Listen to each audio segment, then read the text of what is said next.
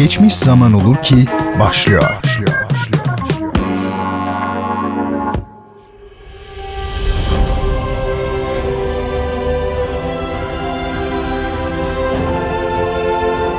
Sevgili dinleyiciler, tarihte yaşanmış enteresan, tuhaf olaylar ile yaşamış garip ve ilginç kişileri ele aldığımız Geçmiş Zaman Olur Ki programına hoş geldiniz, sefalar getirdiniz. Bendeniz Bertan Rona. Geçmiş zaman olur ki sizler için hazırlayıp sunmaktayım. Programımı her hafta pazartesi ve cuma akşamları saat 21'de Radyo Gerçek'te dinleyebilirsiniz.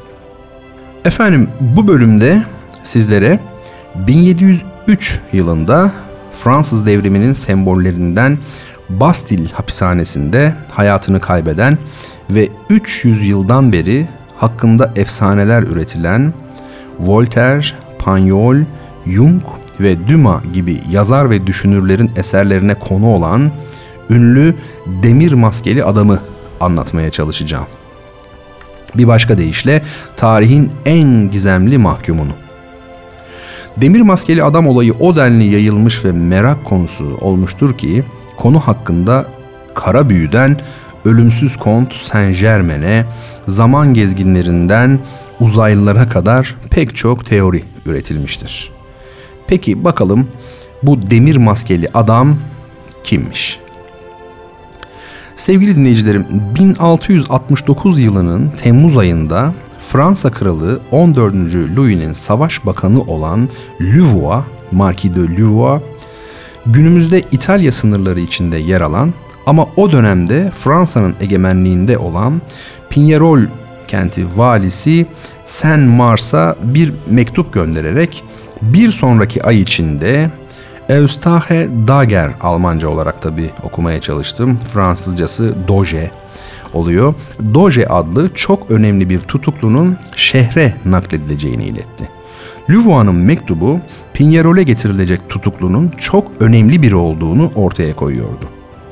Ülkenin en güçlü ikinci adamı olan Louvois'un basit bir mahkum nakli için bir ay öncesinden bir valiye mektup yazması hiç de olağan bir durum değildi. Louvois'un istekleri bunu destekliyordu. Vali Saint Mars'a verilen kesin talimatta önemli tutuklu Döjer'in tutulacağı zindanın dışarıdan dinlenememesi için aralarında mesafe olan birden fazla kapı yapılmasını emretmişti. Louvois ayrıca mahkumu sadece valinin kendisinin günde bir kez göreceğini ve temel ihtiyaçlarının karşılanması gerektiğini de belirtmişti. Lua mektubunda şunları söylüyordu. Yeni mahkumunuza bir dua kitabı verebilirsiniz. Eğer başka kitaplar isterse onları da verin. Fouquet'le aynı yerde olmamak koşuluyla tabii. Fouquet çok azılı bir başka suçlu onunla aynı yerde olmamak koşuluyla diye not düşmüş. Louvois. Pazarları ve bayram günlerinde Fouquet'e tanıdığın hakları ona da tanıyabilirsin. Bu anlarda kaçmaması ya da birisiyle konuşmaması için gerekli önlemleri almalısın. Ölümcül herhangi bir hastalığa yakalanmadığı sürece istiyorsa onu yılda 3-4 kez ziyaret edecek bir papaza izin verebilirsin. Mahkum Dunkirk garnizonunun komutanı Voroy tarafından Kales'te teslim alınarak Pinyerol'e getirildi. Voroy mahkumu teslim alırken ona ne olursa olsun mahkumun yüzündeki kadife maskenin açılmasına izin vermemesi gerektiği söylendi. İşte o gün ilk kez ortaya çıkan ve 1703'te Bastil hapishanesinde ölen o maskeli adam başlarken de belirttiğim gibi 300 yıldan beri hakkında efsaneler üretilen Voltaire, Pagnol, Jung ve Dumas gibi yazar ve düşünürlerin eserlerine konu olan demir maskeli adamdı. 9 Kasım 1671'de Sam Mars, Savaş Bakanı Louvois'a gönderdiği cevabi mektupta maskeli mahkumdan bahsederek onu Fouquet'in kaldığı yerin üstünde bulunan kemerli iki odaya kapatacağım. Bunlar sizin kendi sınadığınız ve demir çubuklarla kapatılmış pencereleri olan odalar. Odalar delikler açarak içeriği gözetleyebileceğim bir biçimde yapılıyor.'' Emrettiğiniz gibi hizmetçiden ona neler söylediğini ve ne yaptığını da öğreneceğim. demektedir. Maskeli tutuklunun varlığına dair ilk açık ve somut kanıt Bastille'de 1690-1706 yılları arasında görev yapan Etienne de Yunca adlı teğmenin günlükleridir. Yunca'nın günlüğünde 18 Eylül 1698 tarihinde saat 3 sıralarında Bastille'in yeni idarecisi Sam Mars'ın yanında yüzü siyah kadife bir maskeyle kapatılmış bir mahkumla birlikte geldiğini yazıyordu. 1669'da Pinyerol'e gönderilen maskeli mahkum tam 29 yıldır zindandaydı. Paris'e doğru gidilirken Saint Mars, Villeneuve yakınındaki şatosunda kısa bir süre konaklamış ve demir maskeli adam oradaki birkaç kişi tarafından tabii ki maskeli olarak görülmüştü. Uzun boyluydu, düzgün beyaz saçları vardı.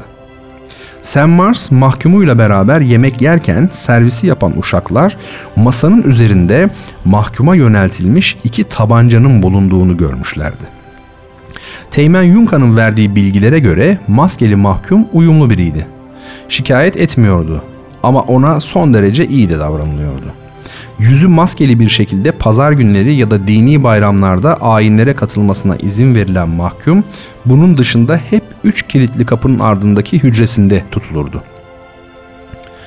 Demir maskeli adam 1703 senesinin bir kış gecesinde Bastille hapishanesine getirildi. Hani Fransız devrimiyle adını duyurmuş olan Paris'teki ünlü hapishane var ya işte orası. Bastille hapishanesine getirilen mahkumun sağlık durumu son derece kötüydü. Yatağına uzandı ve zaten hemen ardından bilincini kaybetti. Bir daha gözlerini açamayacaktı. Yüzünde maske takılı olan mahkum oracıkta can vermişti. Mahkuma ne bir ilk yardım ne de bir dini yardım yapılabilmişti. Ölümünden sonra saatler geçmişti ki sessizce yürümeye çalışan birinin ayak sesleri duyuldu. Kim olduğu bilinmeyen bu misafir hücrenin kapısını yavaşça aralayarak içeri girdi ve biraz içeride durduktan sonra hücreden çıkarak izini kaybettirdi. Kuşluk vaktinde bir grup görevli mahkumun cesedini almaya geldiklerinde cesedin yatakta olmadığını gördüler.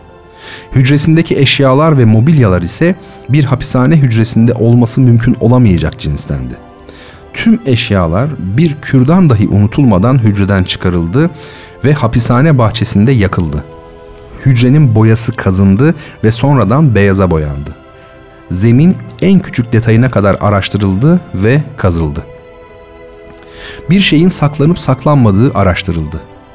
En küçük solucan deliği dahi kapatıldı. Hatta yere yeni fayanslar bile döşendi. Bütün bunların yapılmasını emreden şahıs bizzat Fransa kralı 14. Louis idi. Zaten kralın emriyle mahkum hapse getirildiği andan itibaren yüzü bir maskeyle kapatılmıştı. Yüzünün açılmaması kesin bir emirdi ve bu emre uymamanın cezası dar ağacıydı. Mahkum tek başına tutulmuş yani tecrid edilmiş ve herkesten saklanmıştı. Tarihin bu en gizemli mahkumuna sonraki yıllarda başta da belirttiğimiz gibi demir maskeli adam adı verilecekti. Maskeli mahkum hakkındaki söylentiler Fransa'dan yayılarak tüm dünyada konuşulur olmuştu. Kimse çok şey bilmiyordu. Mahkumun kim olduğu ve hangi sebeple Fransa'nın en önemli mahkumu derecesinde tutulduğu bilinmemekteydi. Söylentilerse hızla yayılmıştı. Mahkumun kralın evlilik dışı oğlu olduğu ve yüzünün krala çok benzediğinden kapatıldığı iddiası bu söylentiler arasında öne çıkmaktaydı. Bir diğer iddiaya göre ise kralın kendisi gayrimeşru evlattı. Yani demir maskeli adam aslında bizzat kraldı. Daha az dillendirilen bir başka iddia ise mahkumun kralın tek yumurta ikizi olduğu ve ona tıpatıp benzediği için kraldan uzak tutulduğuydu. Haklı olarak öncelikle mahkumun yüzünün görülmemesinin istenmesi dikkat çekmişti. Mahkum hapis hayatı boyunca her zaman aynı kişi tarafından korundu. Bu kişi Pinyarol kentinin valisi ve daha sonra da Bastille hapishanesinin müdürü olacak olan Sam Mars'tı. Sam Mars görevi gereği hangi kentin veya hapishanenin başına getirilirse getirilsin demir maskeli adamı da yanında götürmüştü.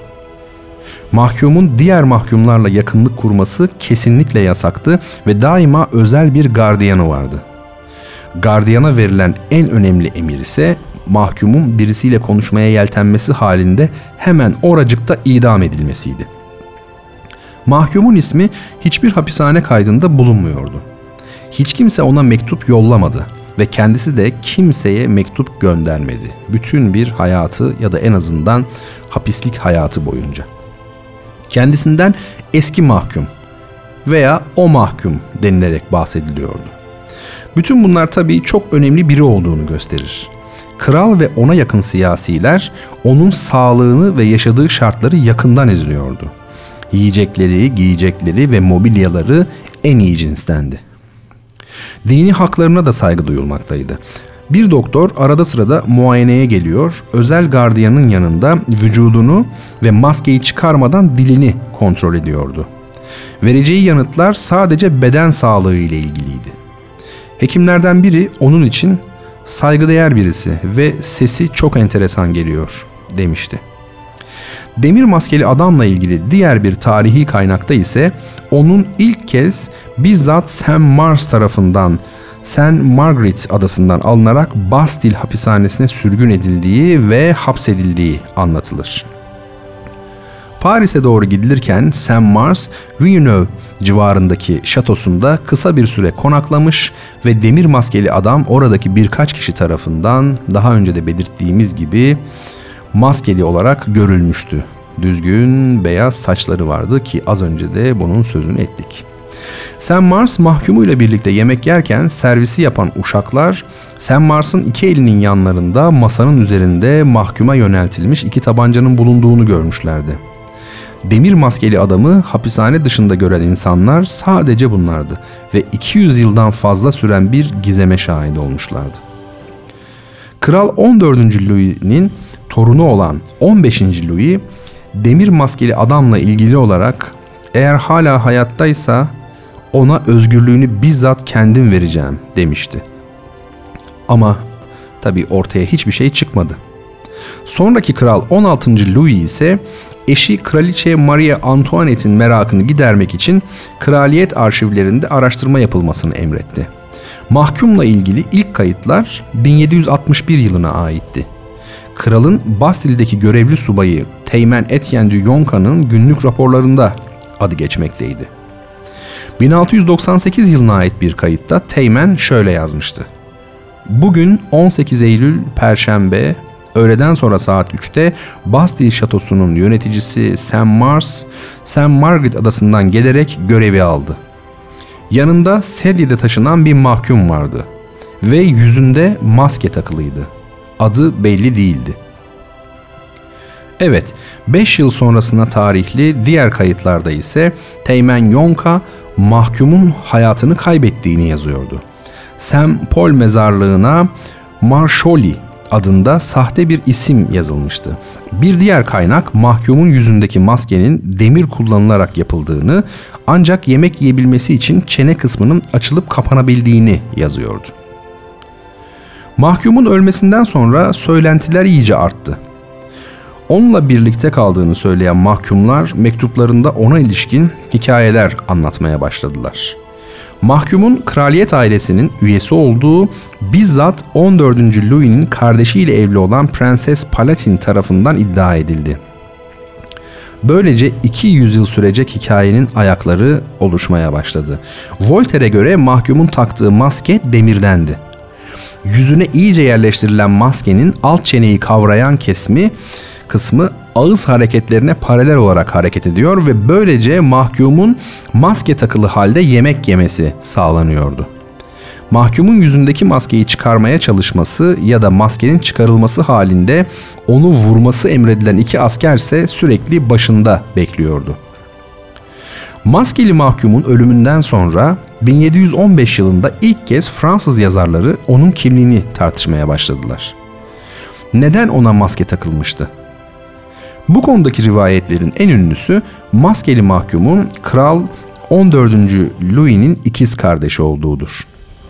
Doğum sırasında tahtın varisi konusunda bir karışıklık yaşanmaması için ikiz kardeşlerden biri ayrı büyütülür. Ancak büyüyen çocuk gerçek kimliğini fark ettiği zaman yüzü maskeyle kapatılarak zindanlara atılır. Voltaire de 1770'lerde maskeli mahkumun 14. Louis'nin kardeşi olduğunu ama ikizi olmayabileceğini yazdı. Ünlü yazar mahkumun bu nedenle yüzünün kapatıldığını ve cezaevlerinde üst düzey muamele gördüğünü anlattı. Yazar hatta maskeli mahkumun bir keresinde gümüş bir tabağın üzerine bir yazı yazarak dışarı fırlattığını, bunu bulan bir kişinin yakalandığını ancak okuma yazma bilmediğinin anlaşılması üzerine serbest bırakıldığını söyledi. Demir maskeli adam tanımlaması sonraları ünlü Fransız yazar Alexandre Dumas'ın Demir maskeli adam romanında yer edinecek ve hafızalardan silinmeyecekti. Ama Teğmen Yonka demir maskeli adamı canlı olarak görmüştü. Fransız devrimine kadar mahkumla ilgili kimseden bir ses çıkmadı ve demir maskeli adam zamanla unutuldu. Sadece küçük bir kitle mahkumun adının Matyoli olduğuna, Mantua Dükü olarak tanındığına ve Kral 14. Louis'nin eşiyle birlikte olduğu için cezalandırılarak Vali Saint Mars'ın gözetimine verildiğine inanıyordu. İnsanların bu inancı epey ciddiye alınmıştı. Zira Mattioli adının Fransızcası hani şu mezar taşına yazıldığını söylediğimiz Marchioy idi. Ama zamanla bu iddialardan da vazgeçildi. Fransız devriminin ilk döneminde Savaş Bakanlığı'nın arşivlerine bakılırken tam bir kargaşa yaşandı. Belgeler bir türlü tanımlanıp tasnif edilemiyordu. Her şey çok eski ve eksikti. Ancak birkaç yıl süren bu çalışmalar sırasında dönemin savaş bakanı olan Marquis de Louvois ve Vali Saint Mars arasında gidip gelmiş olan bir yığın mektuba rastlandı. Bu mektuplara göre demir maskeli adam ilk defa 1669 yılının sonlarına doğru tutuklanmıştı. Saint Mars mektubunda Louvois'a şöyle yazıyordu. Kralın emriyle Pinyerol'e gönderilen Öştah Doje isimli adamı aldım. Kendisi en üst düzeyde koruma altında. Hiç kimseyle konuşmamasını ve kendisi hakkında en ufak bir bilgi bile vermemesini sağladım. Mektup dahil bütün haberleşme yollarını engelledim. Mahkumun iyi beslenmesini emrettiğiniz için gerekeni yaptım. Fakat onun adına size size şunu söylemeliyim ki eğer konuşmasına izin verilmezse kendisini öldürmeyi planlıyor.'' Bu mektupların çok azı krala aitti ve kralın Doge isimli adamı yani demir maskeli adamı sevmediği belliydi ama ona özel olarak da ilgi gösteriyordu. Kral onun sürekli olarak gözetim altında tutulmasını ama en iyi koşullarda da korunmasını istiyordu.